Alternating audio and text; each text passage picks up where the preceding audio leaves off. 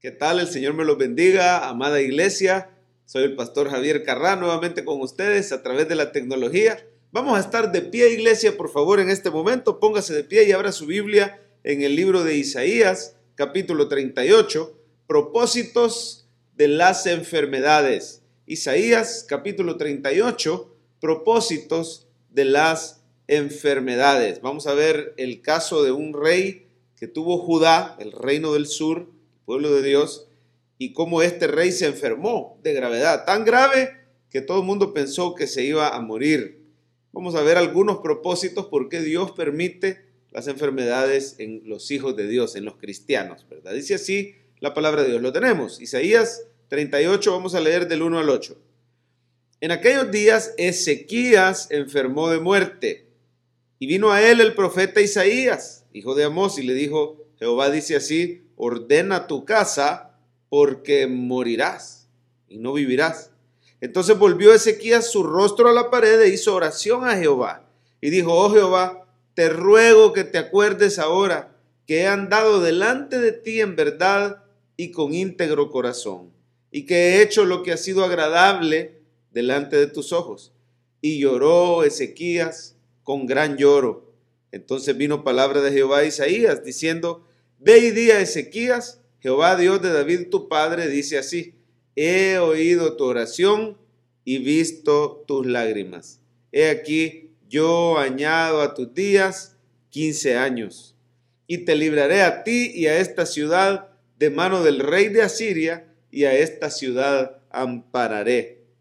Y esto te será señal de parte de Jehová, que Jehová hará esto que ha dicho aquí, yo haré volver la sombra por los grados que ha descendido con el sol en el reloj de Acaz 10 grados atrás y volvió el sol 10 grados atrás por los cuales había ya descendido.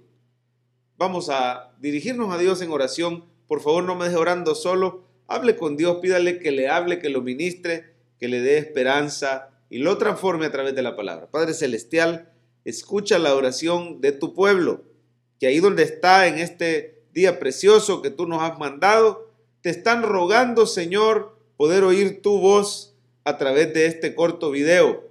Te pedimos, Señor, que tu palabra sea de edificación, de ánimo, de consuelo. Tú sabes quiénes de ellos están enfermos, han recibido algún diagnóstico preocupante, alarmante. También sabes quiénes de ellos tienen familiares enfermos. Te pedimos que el nombre de Jesús sea glorificado en las vidas de todos y cada uno de nosotros. Háblanos, Señor, ministranos con esta prédica en el nombre de Jesús. Y la iglesia dice, amén. Pueden sentarse, amados. Pues los cristianos también se enferman. ¿Cuántos dicen amén? Es una realidad.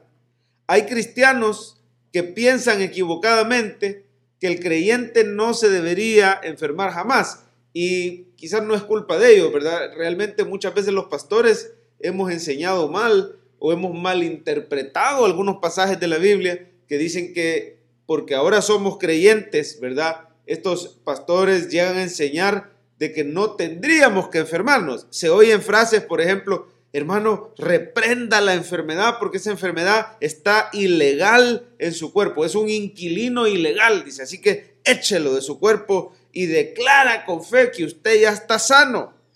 Pero eso no es exactamente así. El cristiano sí se enferma. Por supuesto, Dios es poderoso. ¿Cuántos creen que Dios es poderoso para sanar? Pero eso no quita que el cristiano sí se enferma y que hay una razón de ser de por qué Dios permite las enfermedades. Otras personas dicen, es que tú no te sanas porque tú no tienes fe. Si tú confiesas con tu boca, tú te vas a sanar. Cosa que la Biblia no enseña. Y hermano, tras que estamos enfermos, y eso ya nos afecta un poco la fe, todavía le agregan una carga más pesada al cristiano diciéndole, es tu culpa que estés enfermo porque no tienes fe o eres demasiado pecador. Eso no es así. Otros todavía llegan al extremo de decir, es que tú no te sanas porque no has ofrendado a este programa o a este canal o a este ministerio o a esta iglesia. Si quieres sanarte, tienes que dar una ofrenda. Yo le quiero decir algo, hermano. Dios es un Dios de milagros. ¿Cuántos dicen amén? Nuestro Dios es un Dios que sana a los enfermos, lo hace por su gracia, lo hace por su misericordia. Dios te puede sanar aunque no seas perfecto. Dios te puede sanar y no es a cambio de una ofrenda. Él te sana gracias a la obra de Cristo en la cruz por ti. ¿Cuántos alaban al Señor por eso? Pero, pero, aún así, hay muchas ocasiones en que Dios permite que nos enfermemos y no nos sana de inmediato, porque Él tiene propósitos al permitir las enfermedades. ¿Cuántos personajes en la Biblia vemos que se enfermaron y no automáticamente le imponían manos y ya quedaban sanos? Por ejemplo, vamos a hablar del mismo apóstol Pablo. Pablo, que era un hombre de Dios, un hombre que imponía manos y los enfermos se sanaban, cojos, paralíticos, ¿verdad? Ciegos se sanaban, lo mismo el apóstol Pedro, pero vemos en cierta ocasión a Pablo diciéndole a Timoteo, hey Timoteo, mira, muy seguido te estás enfermando, quizás te está haciendo daño el agua que estás tomando para que ya no te enfermes, tomate una medicina. En ese tiempo se usaba el vino como un antiséptico, ¿verdad? El alcohol es un antiséptico, así que toma un poquito de vino, le dice Pablo a Timoteo a finales de su primera carta, por tus frecuentes enfermedades. Y me llama la atención que no vemos a Pablo diciendo, Timoteo, ¿qué pasa? Hace una ofrenda, levántate en fe, declara que tu estómago ya está sano. No, le dice, mira Timoteo, tomate la medicina porque muy seguido te estás enfermando. No declara que ya está sano, reclama tu milagro. No, no le dice así. Porque hay veces que el mismo Pablo reconoce, nos vamos a enfermar. Y Dios tiene propósitos al permitir las enfermedades. Vemos a finales de la segunda carta a Timoteo, Pablo diciendo a Trófimo, estoy hablando del 4.20 de segunda Timoteo, a Trófimo dejé en Mileto enfermo. Era un colaborador de Pablo llamado Trófimo y lo dejó, lo tuvo que dejar, ya no pudo seguir el viaje con él porque se enfermó, ya no pudo seguir. No fue que le impuso mano y declaró, echó fuera la enfermedad porque estaba ilegal. El punto aquí, hermano, es que así como Job, que también se enfermó, que así como David, que así como Eliseo, todos los cristianos en algún momento nos vamos a enfermar. Y hay propósitos buenos que Dios tiene a través de estas pruebas de la enfermedad. Dios permite la enfermedad con un propósito bueno. Vamos a decirlo nuevamente. Ahí está en pantalla. Dios permite la enfermedad con un propósito bueno. En este pasaje, hermanos, el rey Ezequías estaba pasando una prueba durísima. No solo se enferma de gravedad, sino que en el peor momento se vino a enfermar. Porque un reino poderoso los estaba amenazando. Estamos hablando del reino de Asiria, bajo el rey Sargón. Antes había estado un rey llamado Tiglat Pileser. Luego este Sargón había invadido, hermano, y destruido parte del pueblo de Dios, una parte muy grande que se llamaba el reino del norte. Diez tribus las había destruido por completo, las había invadido y las había vaciado y las había repoblado. Y ahora su hijo, Sennacherib, asirio, amenazaba con invadir el poquito que quedaba del pueblo de Dios llamado el reino del sur o Judá, del cual Ezequías era el rey. Así que aquí tenemos el pueblo de Dios casi destruido por Asiria y el poquito que queda, Ezequías es rey y lo están amenazando que lo quieren destruir también los asirios. Estando en esa situación de grave amenaza y de peligro político, ¿verdad? En, ese eh, eh, impasse que estaba pasando Ezequías y el pueblo de Dios se enferma de gravedad. ¿Por qué el Señor permite enfermedades a sus hijos? Y estamos hablando de sus hijos buenos. Este Ezequías, quizás ni antes ni después de él, ha habido, humanamente hablando, un mejor rey de Israel, por supuesto. Esto nos debe de señalar al único rey poderoso y perfecto, Jesucristo. Pero hablando de los, de los reyes hombres, ¿verdad? Nunca ha habido un rey tan bueno como ese. Y sin embargo, Dios le permite que se enferme. Propósito número uno, ¿por qué Dios permite que nos enfermemos? Para recordarnos que somos simples pecadores, necesitados del Evangelio de la Gracia. Oiga hermano, cada vez que alguien se enferma, el Evangelio brilla con más fuerza. ¿Por qué? Porque la enfermedad es un recordatorio de la tragedia del pecado. La palabra de Dios nos enseña que la enfermedad entró en el mundo por causa del pecado. Así lo dice Romanos 5, 12, lo voy a parafrasear, pero es, dice algo así como, por cuanto el pecado entró en el mundo por un hombre, está hablando de Adán, Adán al desobedecer nos representaba a toda la raza humana, él, él actuó en calidad de cabeza federal o en calidad de representante de toda la raza humana, y por este hombre entró el pecado al mundo, y con el pecado entró la muerte. Así dice la Biblia, la muerte pasó a todos los hombres por cuanto todos pecaron. Todos nosotros, ustedes y yo, hemos pecado en Adán. Ya nacemos con el gen del pecado y por lo tanto ya nacemos con una proclividad, con una tendencia a la enfermedad y a la muerte. Hermano lindo, luego venimos a Cristo. Luego somos salvos. Luego ya no nos representa Adán, ahora nos representa Cristo. Y sin embargo, de aquí hasta que llegue la eternidad con el Señor, seguimos estando en un cuerpo de muerte. Así decía Pablo, miserable de mí, ¿quién me librará de este cuerpo de muerte? Este cuerpo habituado a lo malo, este cuerpo que no hace lo bueno que dice la palabra de Dios, este cuerpo que tiende a enfermarse y a desgastarse día con día. Hermano, cuando nos enfermamos, hay un fiel recordatorio, un amoroso recordatorio de parte de Dios, que por más que tengamos años de ser cristianos, seguimos siendo simples pecadores necesitados de la gracia de Dios. Usted y yo no solo necesitábamos a Jesús para ser salvos, usted y yo seguimos necesitando la gracia de Cristo para vivir cada día de nuestra vida. Y este rey, Ezequías, hermano, uno de los mejores reyes, quizás cuando uno ya tiene años de ser cristiano, y años de caminar con Cristo, de pronto se le puede olvidar que sigue siendo un pecador necesitado de la gracia. Yo quiero que vea por favor rápidamente conmigo la descripción que la Biblia hace de este rey Ezequías en el capítulo 18 de Segunda de Reyes. Vamos a Segunda de Reyes, capítulo 18. En el tercer año de Oseas, hijo de Ela, el rey de Israel, comenzó a reinar Ezequías, hijo de Acaz, rey de Judá. Cuando comenzó a reinar era de 25 años y reinó en Jerusalén 29 años. El nombre de su madre fue Abi, hija de Zacarías.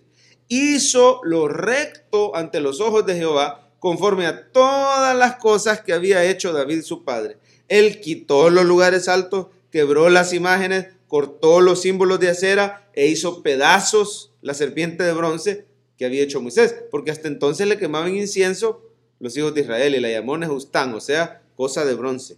En Jehová Dios de Israel puso su esperanza, ni después ni antes de él hubo otro como él entre todos los reyes de Judá, porque siguió a Jehová y no se apartó de él, sino que guardó los mandamientos que Jehová prescribió a Moisés. Y Jehová estaba con él, y donde quiera que salía, prosperaba él y se rebeló contra el rey de Asiria y no le sirvió. Aquí podríamos seguir leyendo, hermano, cuántas cosas buenas hizo este Ezequías. Pero aquí hay un mensaje importante. No importa cuántos años tengas de ser cristiano. No importa si crees que eres muy santo y muy bueno. Siempre el Señor puede permitir la enfermedad. Y, y si lo vemos del otro lado, no es por nuestros actos que el Señor, digamos, castiga con enfermedad. No es, no podemos decir, es porque yo he sido malo, es porque yo he sido eh, injusto, por eso me ha venido esta enfermedad o por eso Dios me está probando con una enfermedad sobre. La enfermedad es simplemente un recordatorio que todos somos pecadores. Nos recuerda la tragedia del pecado, pero que tenemos un Dios poderoso que vino a quitar el pecado del mundo. Así dijeron por ahí cuando vieron al Señor Jesús, ¿verdad? He aquí el Cordero de Dios que quita el pecado del mundo. Juan el Bautista lo describió de esa manera. Hermano lindo, cuando usted se enferme, acuérdese, sí, es que estoy bajo un mundo de pecado y estoy todavía un poco afectado en mi, en mi cuerpo, en mi ser, por el pecado, pero Cristo vino para que yo pueda ser perdonado de pecado. Y por lo tanto, hermano, en Cristo hay esperanza contra toda enfermedad. La Biblia dice, por cuanto todos pecaron y están destituidos de la gloria de Dios, pero después dice, la paga del pecado es muerte, mas la dádiva de Dios es vida eterna en Cristo Jesús, Señor nuestro. Hermanos, en Jesús hay esperanza contra la enfermedad. ¿Por qué? Porque Cristo va a la raíz de la enfermedad que es el pecado. Cristo quita ese pecado de nuestra vida. Cristo lava nuestros pecados con su sangre preciosa. Cristo nos viste de su justicia perfecta. Oiga bien, la obra de Cristo no solo es que perdona nuestros pecados, la obra de Cristo es más allá. Cristo nos, nos atribuye, nos regala, nos viste a nosotros de sus vestiduras blancas, de su justicia perfecta. Usted y yo somos vistos delante de Dios como que nunca hubiéramos pecado. Y si Cristo va a la raíz, de la enfermedad, la cual es el pecado, entonces tengo esperanza en Jesús para mi enfermedad también. Mire cómo lo dice Isaías 53. Vamos rápidamente a Isaías 53, del 3 al 6. Y dice así la palabra de Dios. Isaías 53, 3. Despreciado y desechado entre los hombres, varón de dolores, experimentado en quebranto como que escondimos de él su rostro, fue menospreciado y no lo estimamos. Mire el 4, ciertamente llevó él nuestras enfermedades, sufrió nuestros dolores. Nosotros le tuvimos por azotado, por herido de Dios y abatido, mas él herido fue por nuestras rebeliones, molido por nuestros pecados. El castigo de nuestra paz fue sobre él y por su llaga fuimos nosotros curados.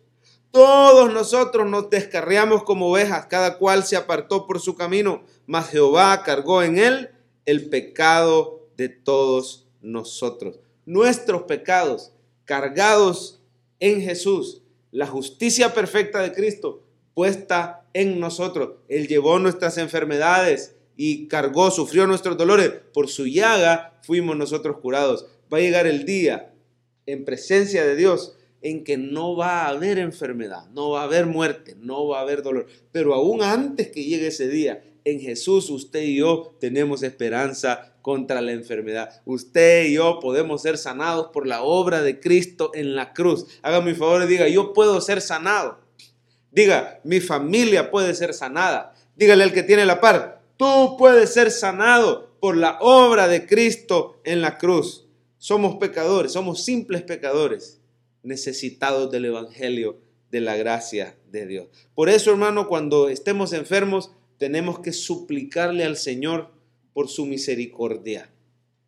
Si usted ve siendo Ezequías como era de correcto, no fue delante de Dios diciendo, Señor, yo exijo que me sanes, porque Señor, yo he sido correcto, yo no he sido como Acaz, mi papá, yo no he sido como los otros reyes, como el malvado rey Acab, yo no he sido así, yo he sido uno de los mejores reyes. Él no fue reclamando, él fue suplicando, él fue llorando con lágrimas, con humildad. Él fue rogándole al Señor, casi diciendo, Señor, yo he tratado de andar correctamente. Usted ahí puede ver en su Biblia, puede leer cómo le suplicó con lágrimas, Señor, acuérdate que yo me he esforzado por andar rectamente delante de ti.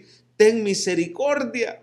Y dice la Biblia que tenemos un Dios cuyo oído está listo, atento, y él escuchó los ruegos y cuyos ojos están atentos también a las lágrimas que derramamos. Oiga, qué precioso consuelo es que tenemos un Dios que ve nuestras lágrimas. Dios te ha visto cuando has llorado. Tenemos un Dios que escucha nuestros ruegos y tenemos un Dios poderoso que puede sanar la enfermedad, que puede perdonar los pecados, que puede hacer que el tiempo retroceda, según lo que estamos viendo ahí en la palabra, puede hacer señales poderosas como diciendo que Él no está limitado en su poder, Él es todopoderoso y no hay nada imposible para Él. Pero vengamos delante de Él como Job, con humildad.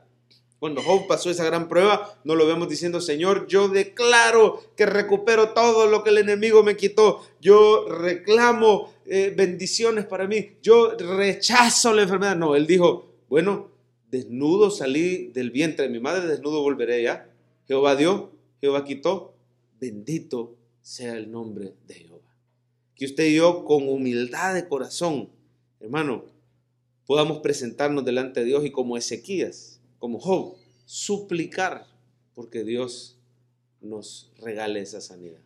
Así fue el caso del centurión, aquel siervo, aquel oficial romano, ¿verdad? Que tenía a su cargo muchas personas y un criado del centurión estaba muy enfermo. Estoy eh, parafraseando lo que aparece en Mateo 8, del 5 en adelante. No lo vamos a leer por tiempo, Pero cuando Jesús se dirigía a sanar a este siervo, a este criado del centurión, el centurión dijo, Señor, no soy digno que entre bajo mi techo, pero solo di la palabra a distancia y mi criado será sano, porque yo también soy hombre bajo autoridad y tengo gente bajo mi cargo. Y si yo digo, ve, aquel va. Y si yo digo, ven, aquel viene. Como diciendo, Señor, tú tienes toda autoridad. Oiga, hermano, Jesucristo tiene toda autoridad sobre la enfermedad. ¿Por qué? Porque Él venció al pecado, venció a la muerte. Por lo tanto, la enfermedad está sujeta al poder de Dios. Si Dios solo dice la palabra hoy, queda sano tú, queda sano tu pariente. Tenemos un Dios todopoderoso, un Dios misericordioso. Y la enfermedad a veces es permitida, hermano, para que Cristo sea glorificado a través de su evangelio, para que muchos conozcan la salvación del Señor. Así que Jesús dice, no había hallado tanta fe en Israel. Ve, y al instante el criado fue sano en aquella hora. Vengamos con esa humildad, Señor, no soy digno. No vengamos reclamando, vengamos diciendo, yo no merezco, Señor, tu favor, pero regálamelo porque tú eres misericordioso, porque tú eres bueno. Así dice aquella alabanza. Viejita, quizás yo no sé cuántos de los que están aquí se acordarán, pero dice, porque tú eres bueno, porque para siempre tu misericordia es, como dice, cada mañana al despertar Sé que en ti puedo confiar, me sostienes por tu gran fidelidad. Y ahí podríamos seguir, ¿verdad? Habla de la justicia de Dios que es eterna y que nos deleitamos en esa justificación. Mire, ese canto, esa alabanza es preciosa y nos debe de recordar esta verdad del Evangelio, que estamos aquí porque Él es bueno y porque para siempre es su misericordia. Segundo propósito, ¿por qué Dios permite enfermedad? Para recordarnos que estamos de pasadita en este mundo. Por lo tanto, debemos de vivir sabiamente y estar preparados. Mi hermano, qué tremendo como muchos de nosotros eh, en medio de los afanes o en medio de las victorias o en medio de los proyectos que tengamos en este mundo, creemos que vamos a estar aquí para siempre. Y, yo, siempre le digo a mi esposa, mira, la vejez lo sorprende a uno, lo toma por sorpresa cuando uno está bien ocupado, porque ciertamente ya por ratitos hemos empezado a sentir ya los achaques producto del avance de los años, ¿verdad? De los 20 para los 40 ha sido un solo deslizón, como decimos en buen salvadoreño, un solo chollón. No me he dado cuenta qué hora, yo me sigo sintiendo cipotes, yo siento que hace poco hemos salido de la universidad, pues, pero ya viendo para atrás, hombre, hace 20 años fue que conocí a mi esposa y el otro día íbamos por ahí en el vehículo y me llamó la atención porque vi a un muchacho que nos vendía lentes oscuros ahí cerca de la universidad donde Yanin y yo íbamos cuando nos conocimos. Y entonces lo voy viendo, pero lo voy viendo todo arrugado y lo voy viendo todo canoso y, y, bien golpeado por la vida, ¿verdad? Fulano, hombre, ¿cómo has estado? Y siempre está en la misma esquina vendiendo los mismos lentes, pero él se, ve reventado por fuera. Así se lo digo con cariño, ¿verdad?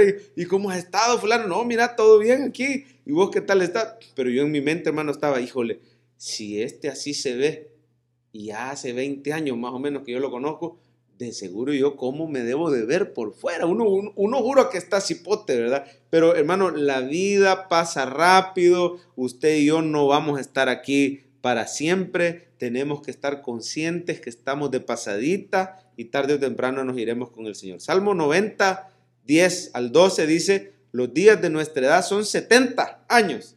Y en los más robustos, ¿cuántos dicen amén? Por lo de robusto, son 80. Con todo, su fortaleza es molestia y trabajo. Pronto pasan y volamos. ¿Quién conoce el poder de tu ira y tu indignación? Según que debe ser temido. Enséñanos de tal modo a contar nuestros días que traigamos al corazón sabiduría. Fíjate que está diciendo, hermano, que la gente vive en este mundo 70 y a lo mucho 80. Y que debemos de estar conscientes que tenemos un Dios santo y que vivimos para agradarlo a Él. Hermano, está diciendo la palabra que le pidamos al Señor vivir sabiamente de corazón delante de Dios. La enfermedad nos recuerda estamos de pasadita. 70 y 80, yo diría que es en los casos normales, ¿verdad? Muchas veces hay excepciones y la gente se va con el Señor mucho antes. Y la enfermedad son, son como notitas que Dios manda diciendo, acordate que estás de pasadita, haga una pausa, medite cómo está viviendo. La enfermedad a veces lo obliga a uno a parquearse. Y si dice que son 70 o 80 años, ¿cuántos años le quedan a usted? Haga la matemática. Suponiendo que usted, hagamos cuentas alegres, ¿verdad? Para que no salgamos deprimidos hoy. Digamos de que usted es de los más robustos y que son 80. Oiga, yo quiero decirle que ya, ya voy por el 50% de mis días. Y si el Señor nos presta vida, vamos a estar con vida mañana. De lo contrario, si tú tuvieras que irte ya, ¿cómo has estado viviendo delante de Dios? ¿Has estado aprovechando el tiempo? ¿Has estado cumpliendo la misión que Dios ha puesto para ti? ¿Has disfrutado a tu familia? ¿Has disfrutado a tus hijos? ¿Has cumplido la misión por la que Dios te ha mandado? Tenemos que recordar que estamos de pasadita. Segunda a los Corintios 5.1. No lo vamos a leer por el tiempo, pero compara nuestra vida con un tabernáculo, con una tienda de campaña.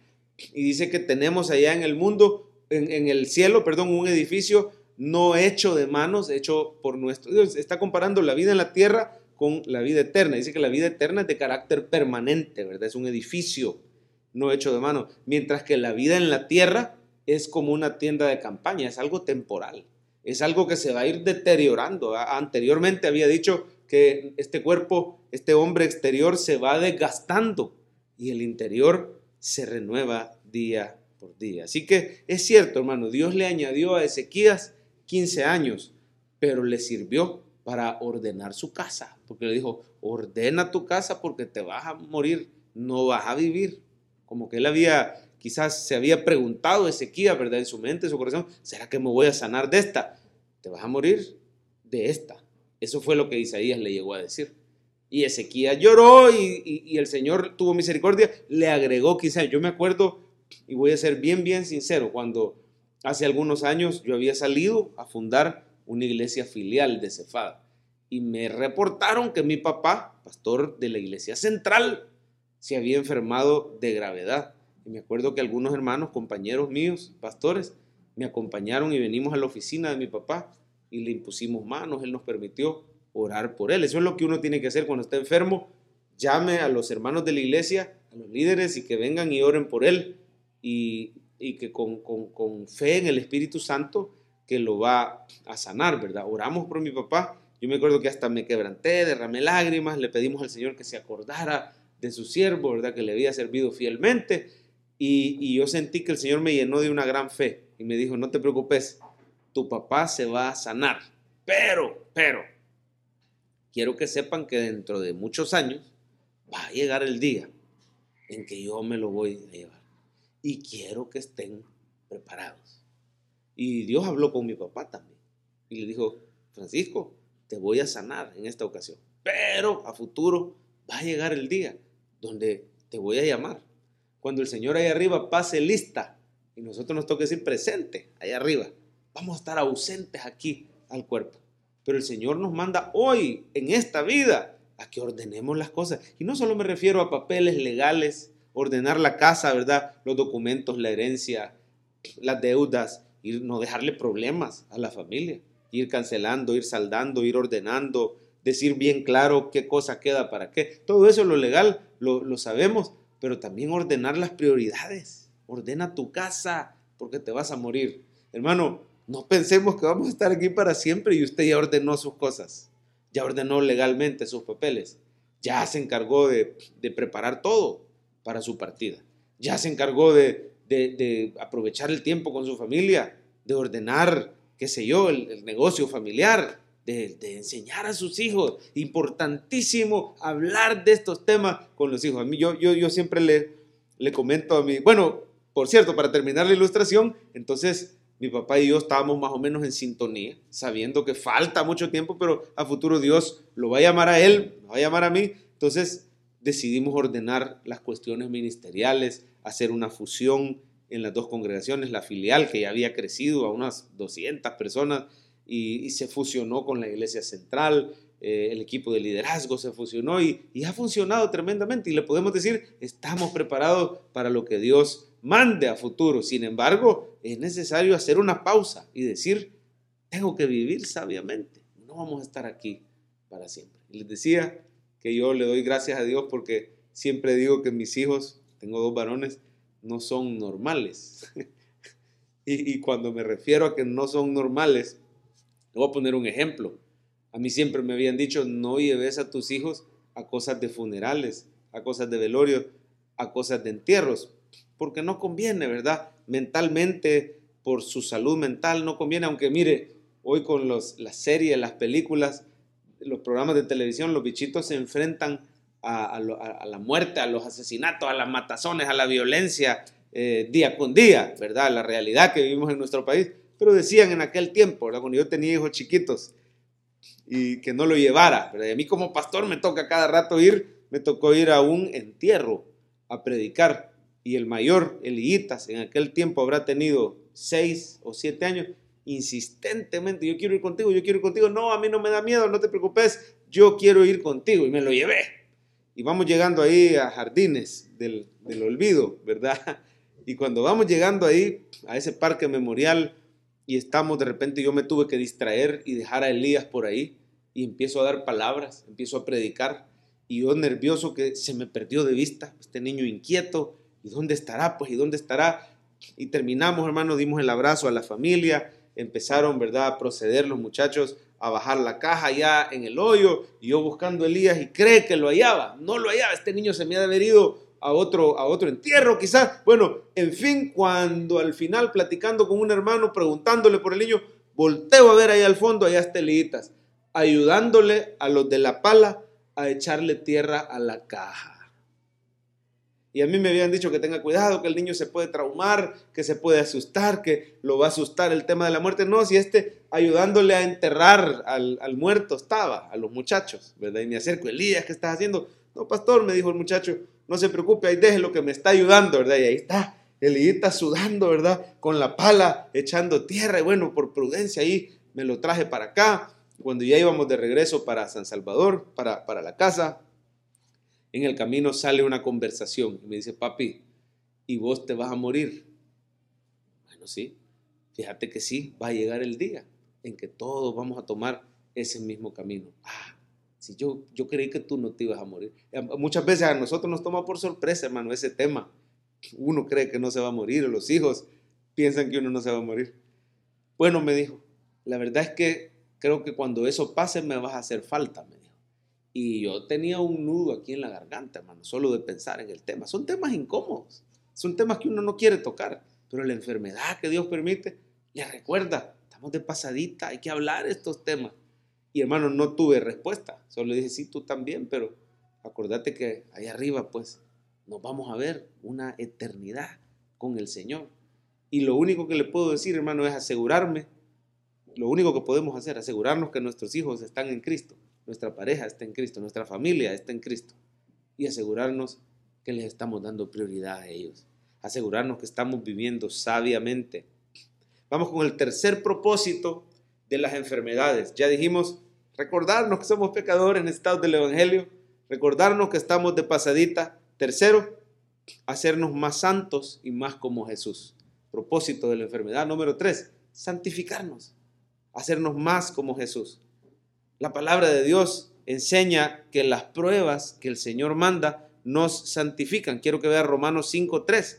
No solo esto, sino que también nos gloriamos en las tribulaciones, sabiendo que la tribulación produce paciencia. Haga una pausa. ¿Y qué quiere decir ahí? Antes de la prueba eras impaciente. Gracias a la prueba, ahora Dios te añade paciencia a tu vida. Eres diferente por dentro. Dios te ha cambiado. La paciencia produce prueba. Prueba aquí se refiere a carácter maduro, ¿verdad? En el Evangelio. Y la prueba produce esperanza. Y la esperanza no avergüenza porque el amor de Dios ha sido derramado en nuestros corazones por el Espíritu Santo que nos fue dado. A través de las pruebas, el Señor va, va produciendo en nosotros tantas cosas maravillosas que están en el carácter de Cristo. Las empieza a replicar en nosotros, más pacientes, más llenos de amor, más firmes en nuestro carácter, más maduro, más estables espiritualmente. El Señor nos va fortaleciendo. En Hebreos 12 también habla de que a través de las pruebas Dios nos hace crecer. Versículo 11. Es verdad que ninguna disciplina, la enfermedad como disciplina, como prueba, ninguna disciplina al presente parece ser causa de gozo, sino de tristeza. Pero después da fruto. Oiga, Dios dando fruto en nosotros, fruto apacible de justicia a los que en ella han sido ejercitados. Dios nos ejercita, nos entrena. Dios produce músculo espiritual en nosotros a través de las pruebas, incluyendo la enfermedad. Primera de Pedro 1, 6 al 7. Nos dice también el Señor, en lo cual vosotros os alegráis, ¿verdad? En nuestra herencia que está guardada, nuestra salvación.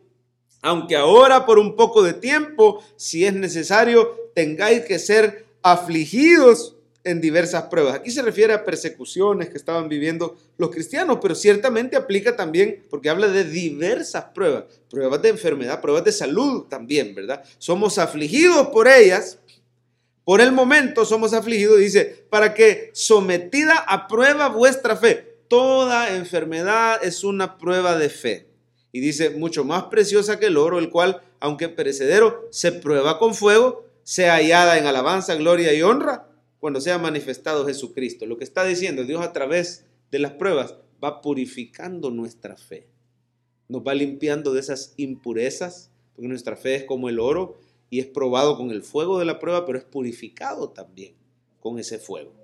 Usted y yo vamos a pasar enfermedad porque el Señor nos quiere santificar, el Señor nos quiere perfeccionar, el Señor nos quiere purificar.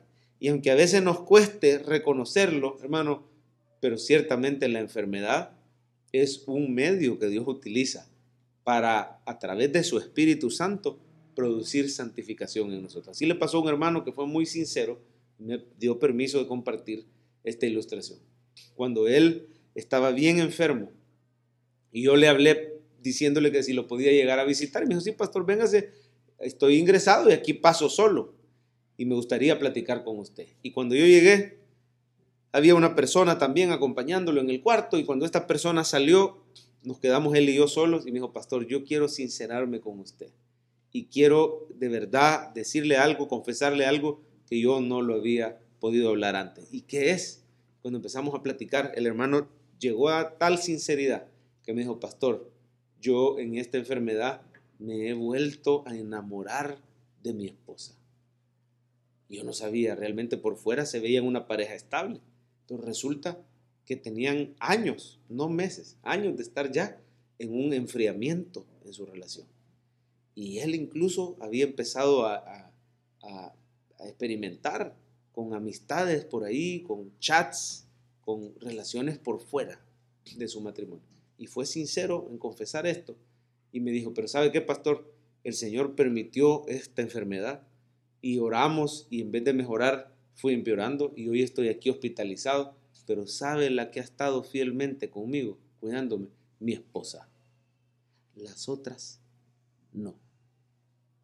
Porque cuando todo estaba bien y los ingresos estaban bien y la vida no sonreía, no, sí, ahí abundaban oportunidades. Estoy hablando un poquito en clave, yo no sé si usted me entiende.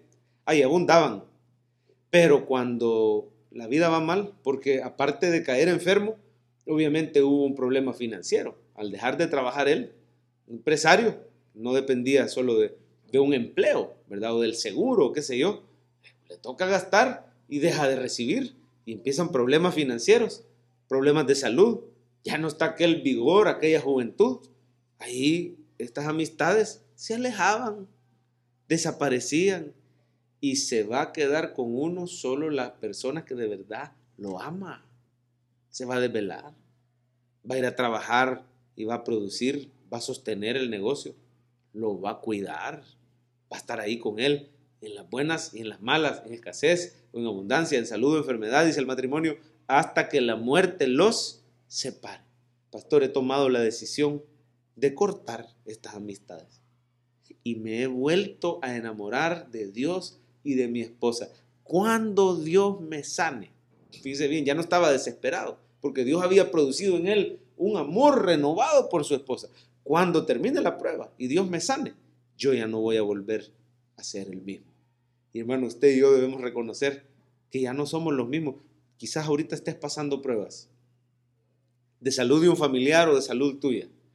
Pero mira a tu alrededor y date cuenta que ahora Dios te está haciendo crecer, que Dios te está haciendo abundar en acciones de gracia, que ahora tu fe es más robusta, más crecida, más pura, que ahora has rechazado algunas cosas que todavía te dominaban y te ataban. Y propósito número cuatro, y con esto terminamos, propósito número cuatro de la enfermedad para glorificar a Cristo en nuestra vida. Así que esos son los cuatro propósitos que hemos estudiado hoy. Recordarnos que somos pecadores, necesitados del Evangelio, recordarnos que estamos de pasadita, santificarnos y glorificar a Cristo en nuestra vida. ¿Cómo así glorificar a Cristo? Bueno, acuérdese lo que Dios le dijo a Pablo. Pablo fue probado también con algo que se llama un aguijón en la carne. No sabemos qué es, algunos piensan que sí pudo haber sido una enfermedad, que se estaba quedando ciego, ese aguijón en la carne, ¿verdad? Pudo haber sido también una situación en su vida adversa, una persona, ¿verdad?, que se le oponía en su ministerio. No sabemos exactamente qué es el aguijón, pero lo cierto es que aplica el principio. Bástate mi gracia, le dijo Dios, porque mi poder se perfecciona en tu debilidad. Cuando Dios permite que pasemos enfermedades, Él se glorifica en medio de nuestra enfermedad. ¿Cómo se glorifica? Sanándome. No necesariamente. Sí, cuando Él te sana, la gloria es para el Señor, pero también cuando te sostiene mientras todavía no te sana. Mire qué tremendo es que el Señor siempre dice que sí nos va a sanar, menos de aquella enfermedad de la cual vamos a morir. Así habla la Biblia, ¿verdad? Cuando habla de que Eliseo se enfermó, dice, Eliseo estaba enfermo con la enfermedad de la cual murió. O sea, todas las que fueron antes fueron enfermedades que se curaron tarde o temprano. Y así es en nuestra vida. Dios siempre nos va a sanar, menos la última vez cuando ya nos quiera llevar. Sírvale a usted esa palabra de consuelo. Si no es el tiempo de Dios todavía de llevárselo, tenga por seguro, tenga por seguro que Dios lo va a levantar a usted o a su familiar, lo va a sanar. ¿Y sabe qué? Cristo se va a glorificar. Pero desde antes que el Señor lo sane, se glorifica sosteniendo tu vida. Mi poder, dice, se perfecciona en tu debilidad. ¿Quién ha estado contigo en el hospital? ¿Quién ha estado contigo en medio de la puerta? Y me podrás decir, pero mire este montón de hermanos en Cristo, ¿quién ha estado conmigo? Pero son hermanos, son personas que representan la mano de Dios, que Él te los ha enviado. Él ha puesto amor en muchísimas personas y eso nos sorprende, ¿verdad? Pero es el amor de Dios por tu vida manifestado a través de estas personas que han estado contigo.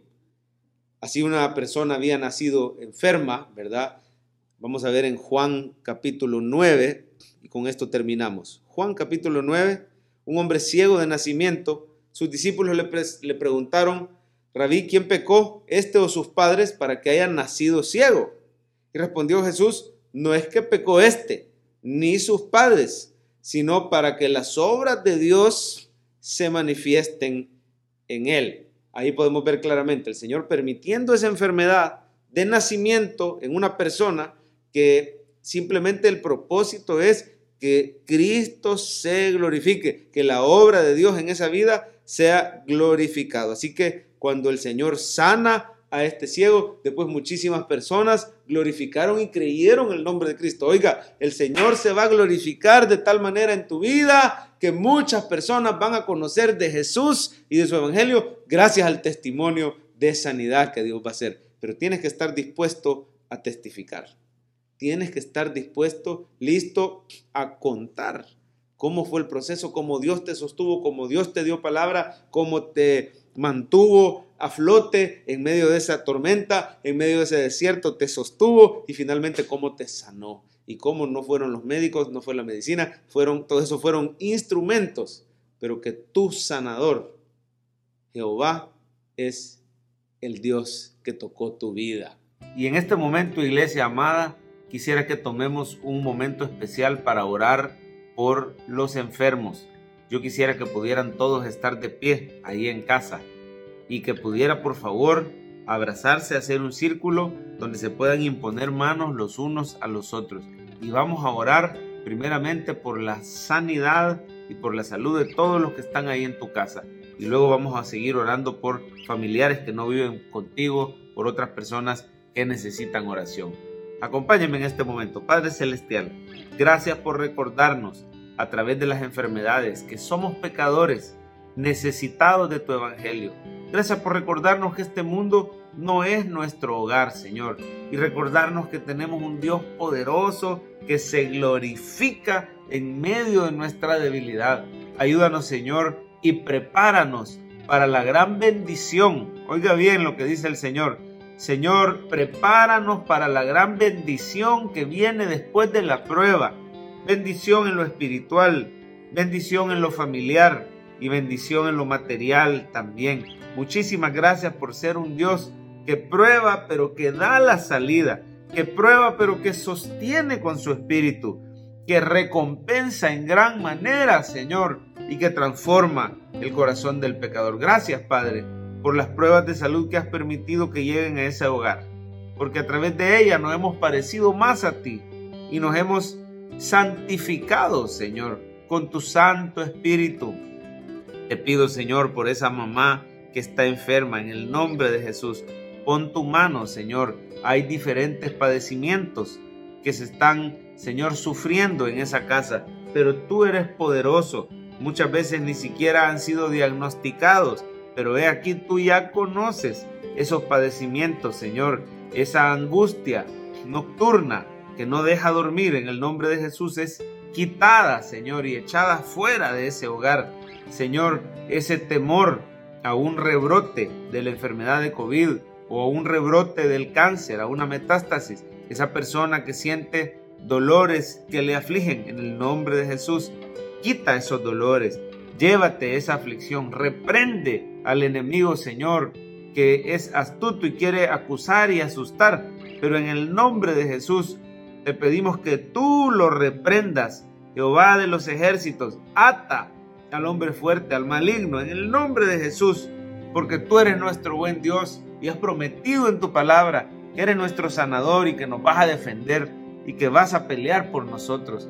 Señor, quiero pedirte también en este momento que te lleves todo dolor de cabeza, toda migraña, en el nombre de Jesús. Ponga su mano en este momento sobre ese, esa cabeza, sobre ese cráneo, sobre esa parte afectada, en el nombre de Jesús. Quita todo dolor de cabeza, quita, Señor, toda migraña, toda fiebre, en el nombre de Jesús, toda sinusitis, toda inflamación en el área de la cabeza, en el área, Señor, del cráneo. Oh, te pido, Señor, que te lleves toda sensación de calentura, toda fiebre, en el nombre de Jesús. Ordena ese sistema inmunológico, Señor. Ordena y limpia esa sangre en el nombre de Jesús, de todo ataque viral, de toda bacteria, de todo patógeno, Señor. En el nombre de Jesús, tú eres más poderoso. Fortalece a través de esta oración la fe y que se levante el sistema inmunológico y que aquella, Señor, espalda debilitada en el nombre de Jesús en este momento se fortalezcan esos músculos y la persona pueda incluso enderezarse cuando no lo podía hacer y tengamos testimonio de la sanidad divina que tú has hecho. Endereza, Señor, esa espalda baja ese dolor en la región lumbar, en el nombre de Jesús, ese dolor en el cuello también, que no le permite voltear a ambos lados. Te pido, Señor, que tú hagas un milagro a nivel de los tendones, a nivel de los músculos, a nivel, Señor, de los huesos, de las vértebras, de los discos, del sistema nervioso. Gracias por quitar, Señor, esa alteración del sistema nervioso que produce picazón, que produce sensación de ardor en el nombre de Jesús, desinflama el sistema nervioso, que opere nuevamente bien como tú lo diseñaste, Padre. Gracias, bendito Dios, por ayudar a ese ojo. En el nombre de Jesús, ponga su mano sobre el área afectada. Gracias, Padre, por no permitir ese desprendimiento de retina. Gracias por retroceder el paso de los años. Gracias por quitar el daño de los efectos secundarios de otros medicamentos. En el nombre poderoso de Jesús, toda rinitis alérgica desaparece. Gracias por ser un Dios sanador.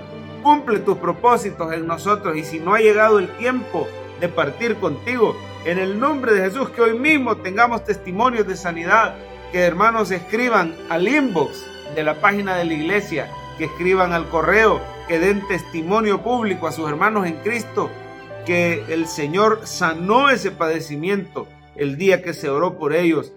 Reparte el don de fe y de milagros en este momento, Señor. Pon tu mano sanadora sobre ese hígado, Señor, en el nombre de Jesús, hígado graso.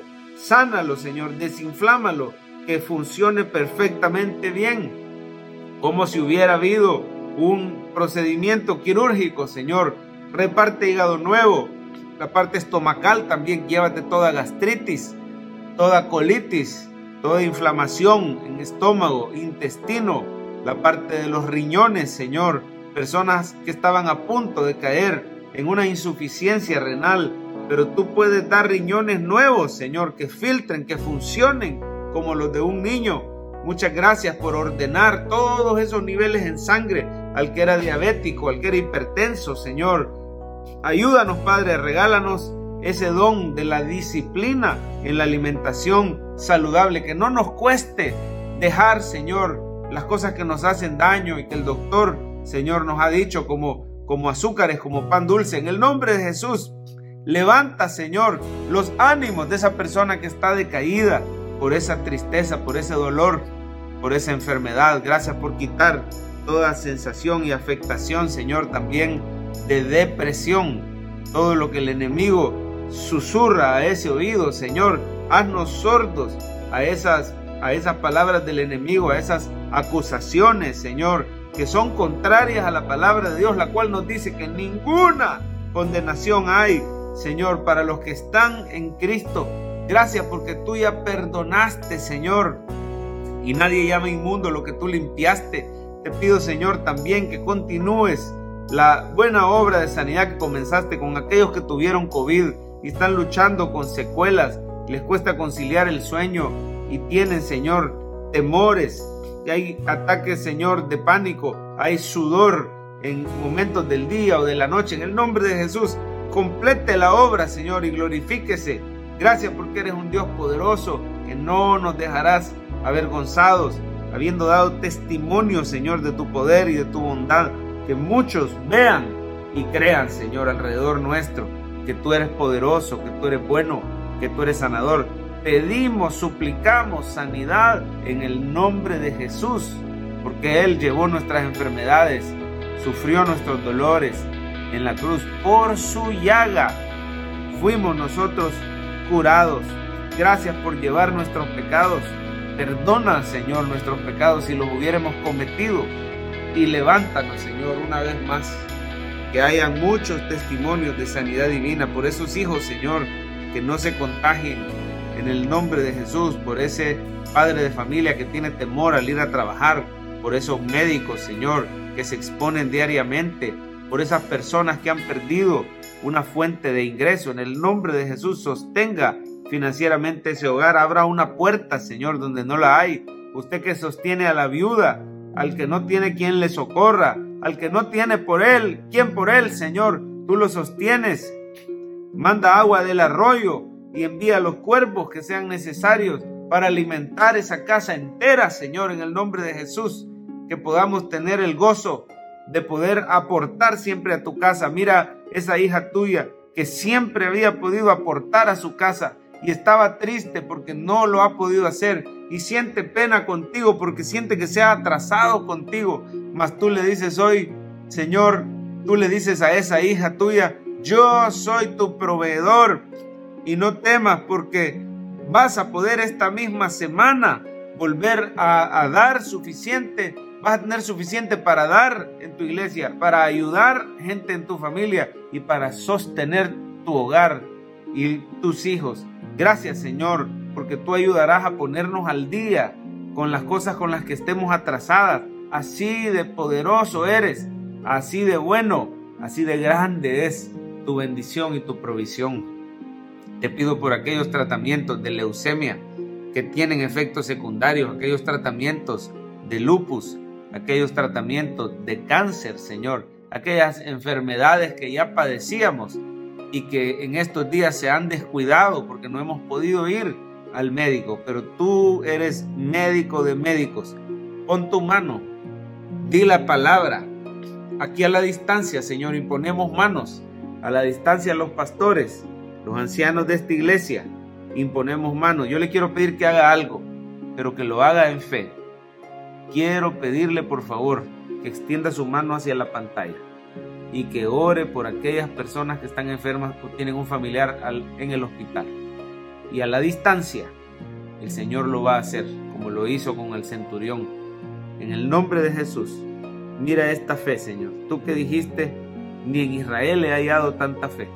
Así te pedimos que veas la fe hoy, una fe que nos hace creer que a través de una pantalla esta imposición de manos va a ser efectiva porque tú, Señor, estás ahí en ese lugar, donde está ese enfermo postrado, donde está esa persona que no se había podido levantar toda la semana, y hoy domingo en la tarde se va a levantar, y hoy nos quedará claro, va a ser patente, Señor, que tú mismo fuiste quien le tocó, que tú fuiste quien le sanó, que hubo un antes y un después. Después de esta imposición de manos, la persona, el cuadro cambió completamente y los médicos van a notar una mejora clínica, Señor, y, que no sea atribuida a los medicamentos. Tal vez el médico lo va a atribuir al, azar, lo va a atribuir al proceso natural o lo va a atribuir a los medicamentos. Pero que tu hija, que tu hijo, Señor, le quede claro que fuiste tú, que fue tu poder el que le tocó, el que le sanó. En el nombre de Jesús, gracias por ser tan bueno, tan poderoso y tan misericordioso. Y consuela, Señor, a los que han perdido un ser querido. Recuérdanos que estamos de pasadita. Recuérdanos tus promesas de una eternidad contigo y con nuestros seres queridos que murieron en Cristo. Estimada es a los ojos de Jehová la muerte de sus santos. Bienaventurados de aquí en adelante los que mueren en Cristo porque han entrado en tu descanso, Señor, y sus obras serán premiadas. Bendito sea Dios de los cielos y de la tierra. Confiamos y descansamos en ti. En el nombre de Jesús. Amén. Hermanos, estamos despedidos. No se les olvide a las 11, culto de Kids, a las 5, devocional vespertino. Esté pendiente en las redes sociales. Pronto tendremos más noticias sobre la reapertura. Dios les bendiga.